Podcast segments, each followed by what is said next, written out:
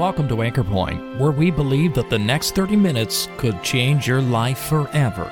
So join us to consider the greatest message ever heard, the good news of the gospel, as well as sound scriptural teaching for believers, all based on the Word of God, the anchor for our souls.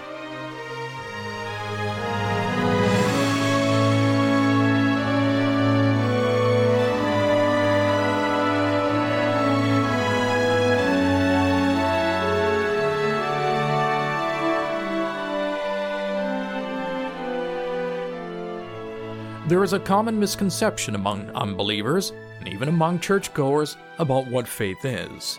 You probably heard people say that they have great faith, but surely that can be very deceptive. A vague, undefined notion of having faith, or being spiritual, or believing in a higher power has no substance.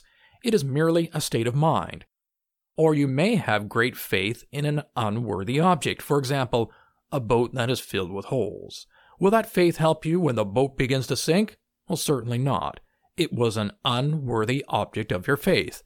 Neither is faith something you hold on to when all else fails or when there is no evidence to stand on, nor is it a leap into the dark. These are objections that atheists often make, and they are false and misleading.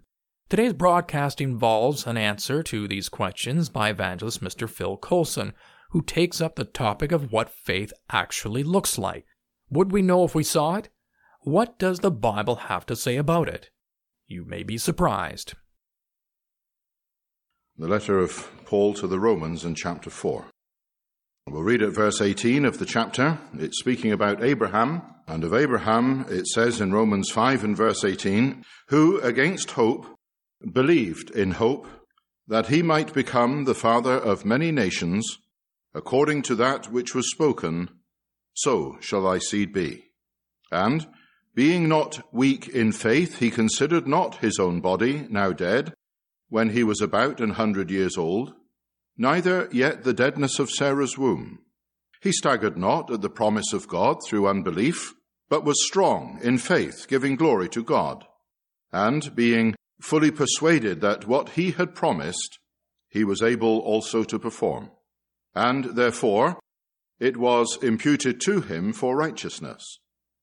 Now, it was not written for his sake alone that it was imputed to him, but for us also, to whom it shall be imputed if we believe on him that raised up Jesus our Lord from the dead, who was delivered for our offences, and was raised again for our justification.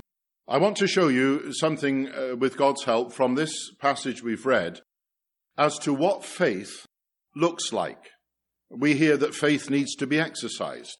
Salvation is through faith in the Lord Jesus Christ alone. But what does faith actually look like? We hear, believe on the Lord Jesus Christ. Well, I was saved as a young boy too, but I was brought up in a Christian home. There wasn't a time I didn't believe. I always believed this. Why wouldn't I? My parents taught me it. The Bible said it. I believed it. There was never a time in my young life that I didn't love the Lord Jesus. Of course I did. What child wouldn't? From earliest years, I was sat on the knee of my mother. I didn't see my dad for a couple of years. He was in the Royal Navy, so he was on the high seas. And um, when eventually he did come back from that, I didn't know him. But my mother faithfully read us the scriptures. We heard of how the Lord Jesus was so compassionate and kind, and we heard about his ministry, and what child wouldn't love him? Of course I love him, but I wasn't saved. And so there's many children here today, there's young ones here, there's perhaps older ones who can cast their minds back to years when they heard about the things concerning the Lord Jesus. But there is an expression today, isn't there? What's not to like? What is there not to like about the Lord Jesus? Tender, kind, pure, holy, God, manifest in flesh. Of course I loved him. I think probably my first deep impression of the reality of God came when I was maybe about six years old. I was born, brought up in the city of Plymouth on the south coast of England, a Royal Navy port. It had been for hundreds of years. Because it was a Royal Navy port, then there was a lot of ships coming and going, not only Royal Navy, but foreign navies as well. By that time, my dad was back ashore, and he would go to the midweek meeting. And because we had a form of, well, you call it the draft here, we called it conscription or national service, that where young people had to do some time in the military. Many of these youngsters would perhaps, if a capital ship had come into Devonport, well, there would maybe be a dozen of these young folk, sailors, Royal Marines, nurses, all in their different uniforms, and they would be there at the midweek meeting, and Dad would bring them back home for supper. And we were used to that. That's how it worked. And on this particular occasion, it was meeting night. We were already in bed, my older brother and myself.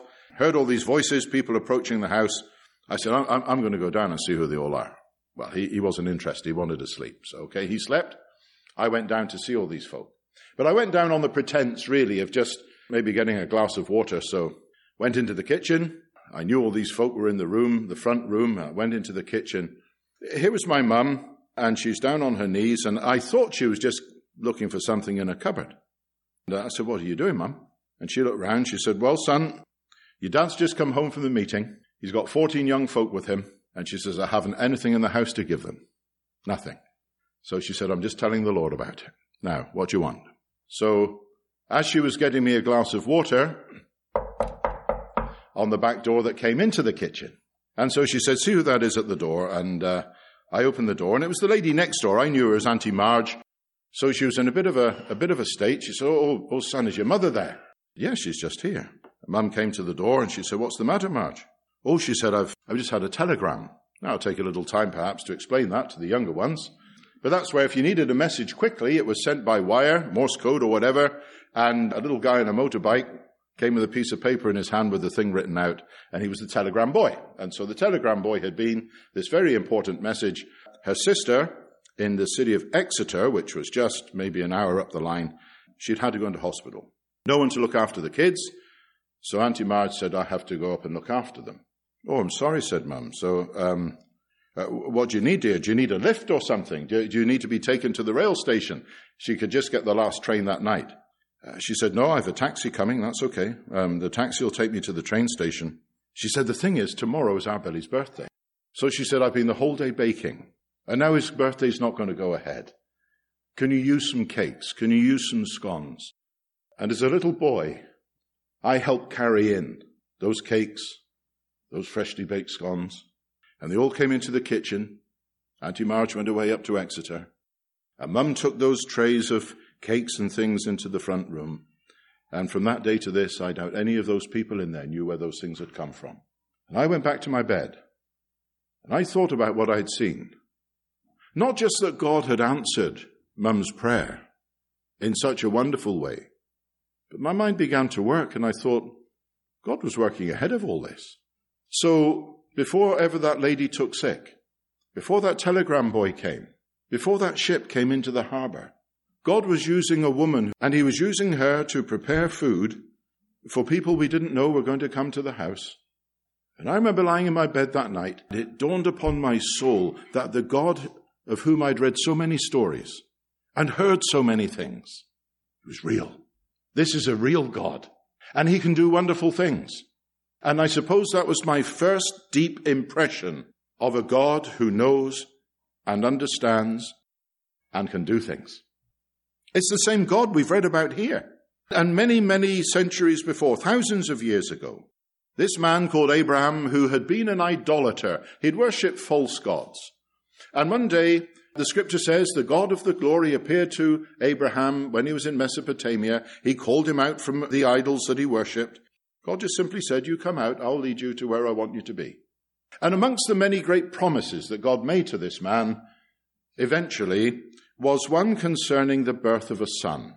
Abraham, God said, you and your wife Sarah are going to have a son. But he was nearly one hundred years old.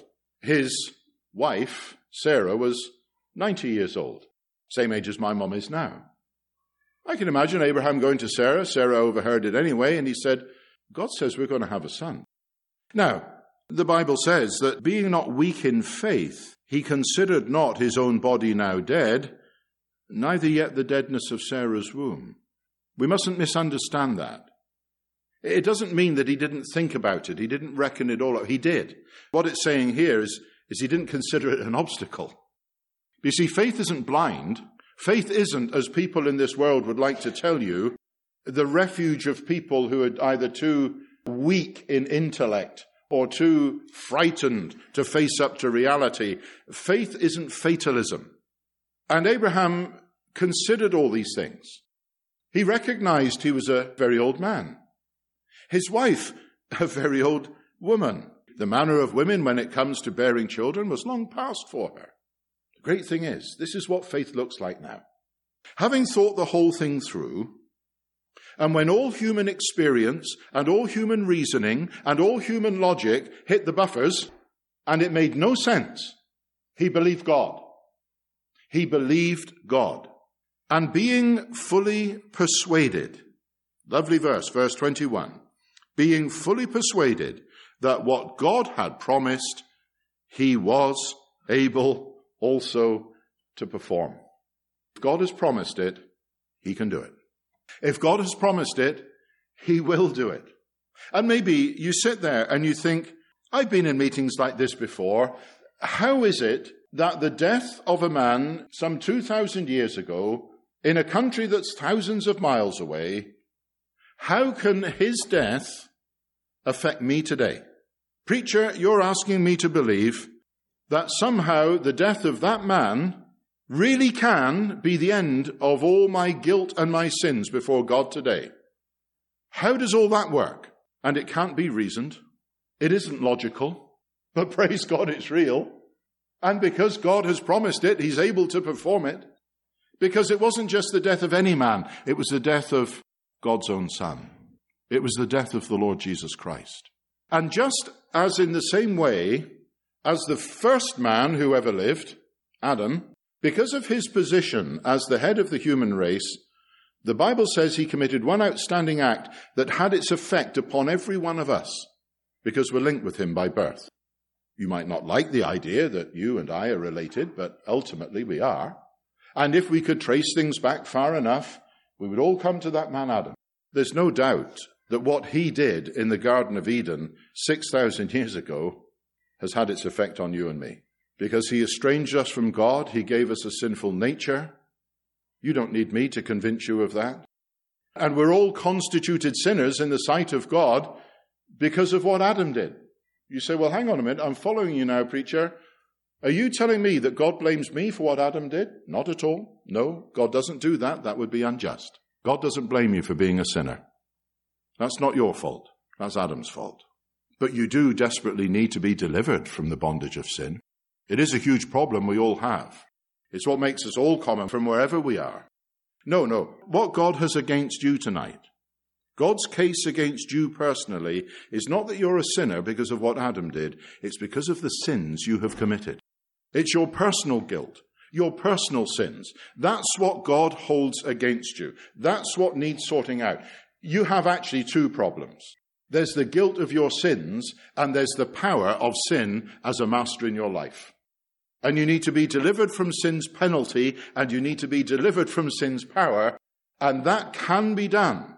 And it's all on the basis of the death of that blessed man. Because that man who died at Calvary, that man who cried, "Finished," as the hours of darkness passed, that man is God manifest in flesh. He's the Son of God. He came to do what no other man could. He came to give his life as a representative man on behalf of the race of men. He came to provide salvation from sin's penalty and from sin's power. That's how the death of that man can affect you. You would not deny, you cannot deny, that what Adam did in the garden six thousand years ago has had its effect upon you? Well, the Bible says, in this very letter we've read from, on the same basis, just as the one act of disobedience by Adam rendered us all sinners, that great act of obedience on the part of the Lord Jesus Christ, when he offered himself, the Bible says, through the eternal Spirit without spot to God, he sacrificed himself at the place called Calvary. And on the basis of the work that he did there, your sins can be forgiven. And it's for that reason that your faith needs to be not in the cross of Christ, not in the blood of Christ. Your faith needs to be in Christ. It needs to be in the person. Faith in our Lord Jesus Christ. And that must be accompanied, the Bible says, by repentance toward God. It means I take my place as the guilty sinner that I am. My personal guilt, my personal sins, the things I have done that I shouldn't, the things I haven't done that I should. That's what God holds a person responsible for. But in rich mercy, God says, I'll not only forgive your sins, but I will deliver you from the power of sin as a master as well. And this letter wonderfully explains how that in the death of our Lord Jesus Christ, that sacrifice that satisfied every claim of a holy God, it teaches us how God can remain just and yet be the justifier of him that believes in Jesus.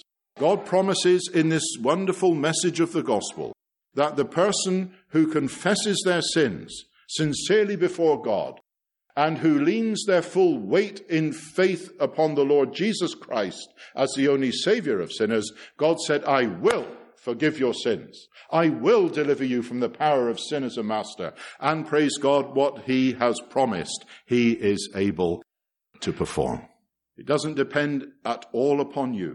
Whether you were born in a Christian home and brought up in that way, it's a wonderful blessing, or whether it is that these things are fairly new to your ears. My dear friends, you don't need religion. You don't need Christianity. You don't need church membership, but you do need Christ. You need Christ as the only Savior of sinners. And faith looks back to that cross. Faith looks back to a man who sacrificed himself so that your guilt could be removed. A man has died for you, and not any man, the Son of God. He has given himself willingly, in all the agony and shame and pain of the crucifixion of himself at Calvary. He's gone through all of that and suffered and bled and died for you. And yet, if you will not take your place as a guilty sinner before God and confess your sins and repent of them and put your faith entirely in the Lord Jesus as the Savior of your soul, all that for you was in vain. Faith lays hold of God's word. Faith lays hold of what God has promised, not for the thing itself, but because of confidence in the one who has said it. This is a God who cannot lie. This is a God who's demonstrated his love for you because he sent his Son in the first place. He's provided the Savior for you. And the very God who has provided that means of salvation is the God who says, if you repent and believe the gospel, he will forgive your sins. He can do so justly. He can do so on the ground of the sacrificial work of his own beloved Son. Christ had no sins of his own to die for. He himself bore no guilt in the sight of God. The Bible says he died the just for the unjust, so that he might bring us to God. Boys, girls, older folk, if you, like me, heard all those wonderful Bible stories read, and you've read them yourself, and you've coloured the pictures, and you have a picture in your mind of that lovely man, Jesus of Nazareth, well, that's the man who died in all the extremities of Calvary's agony so that you can be saved, so that your sins can be forgiven, so that you can be made right with God, so that the guilt can be removed. The very next verse on from what we were reading in Romans four says, therefore, being justified by faith, we have peace with God through our Lord Jesus Christ. These things aren't just for Abraham. We read they're for us as well. And the wonderful thing is that just as Abraham, as he considered the deadness of his own body, the deadness of the womb of his wife, and then trusted entirely that God was able to perform whatever he had promised, the man's believing in resurrection. He's saying, well, regardless of the deadness of our natural bodies, in order for God to perform what he said he would, then it will need an act of resurrection. And if God can raise the dead, he can do anything else. And the wonderful thing is, he's raised his beloved Son out from among the dead. See, if I were preaching to you tonight a dead Savior, he would be no Savior at all. But he said of the Lord Jesus, he was delivered up on account of our offenses. That means Christ died so that your sins can be forgiven. But he said he was raised again on account of our justification. In other words, the resurrection out from among the dead of the Lord Jesus was God's endorsement that everything Christ had gone to Calvary to do had been done. His cry, finished, has been endorsed by God, and God has raised him from the dead. God has said, I accept and I agree that everything he went to Calvary to do has been gloriously done. God now has that righteous platform on which he can forgive every sinner that would come unto him. Why are you not saved tonight? Why have you not yet bowed the knee and acknowledged before God, I'm the sinner for whom Christ died? It was on August the fifteenth in nineteen sixty-three that I trusted Christ. On the basis of a verse in a chapter that I'd recently quoted, I, I just... quoted the whole chapter in a Sunday school event a week or two before. But that night, as I heard Isaiah fifty-three verse five preached on again, he was wounded for my transgressions. That lovely man, of whom I had been taught so much, suddenly became very personal. I looked around that night. I looked at men and women who I knew and trusted, friends of the family. I thought, that dear man over there, who's just been reading the scriptures, he's a lovely man, but Christ is a thousand times lovelier. I imagine what it would be like if that man had volunteered to die in my place. I suddenly realized that this man, who was a thousand times and more better than that man, he was the one who had died for me. Christ had died for me. Christ had borne that pain for me, and it was all, it was all with a view to me being delivered from the judgment of God, having my sins forgiven. Why are you not saved tonight? Oh, that tonight you would just get a fresh glimpse of Christ crucified and realize that faith isn't mysterious. Faith isn't a jump in the dark. Faith is simply taking God at his word, and God says, this is the Savior I've provided for you. There isn't another. Christ Jesus came into the world to save sinners. Herein is love, not that we love God, but that he loved us and sent his Son to be the meeting place for our sins. And so God says, now I have provided a Savior. It's the only one that there is. He's given his life to satisfy my claims of justice and to meet you in all your need. God says, what I require from you is repentance and faith in the Lord Jesus Christ. Dear young person, dear older person in this room tonight, you can be saved right where you are, because the man God raised has gone back to the glory, and he lives in the power of an endless life, and he's ready and able to save to the uttermost all who would come unto God by him. He's a wonderful Savior. We commend him to you and trust that God will bless his word.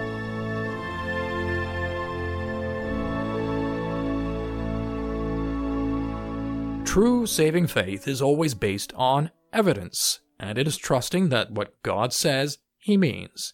It is placing your weight upon the living Word of God.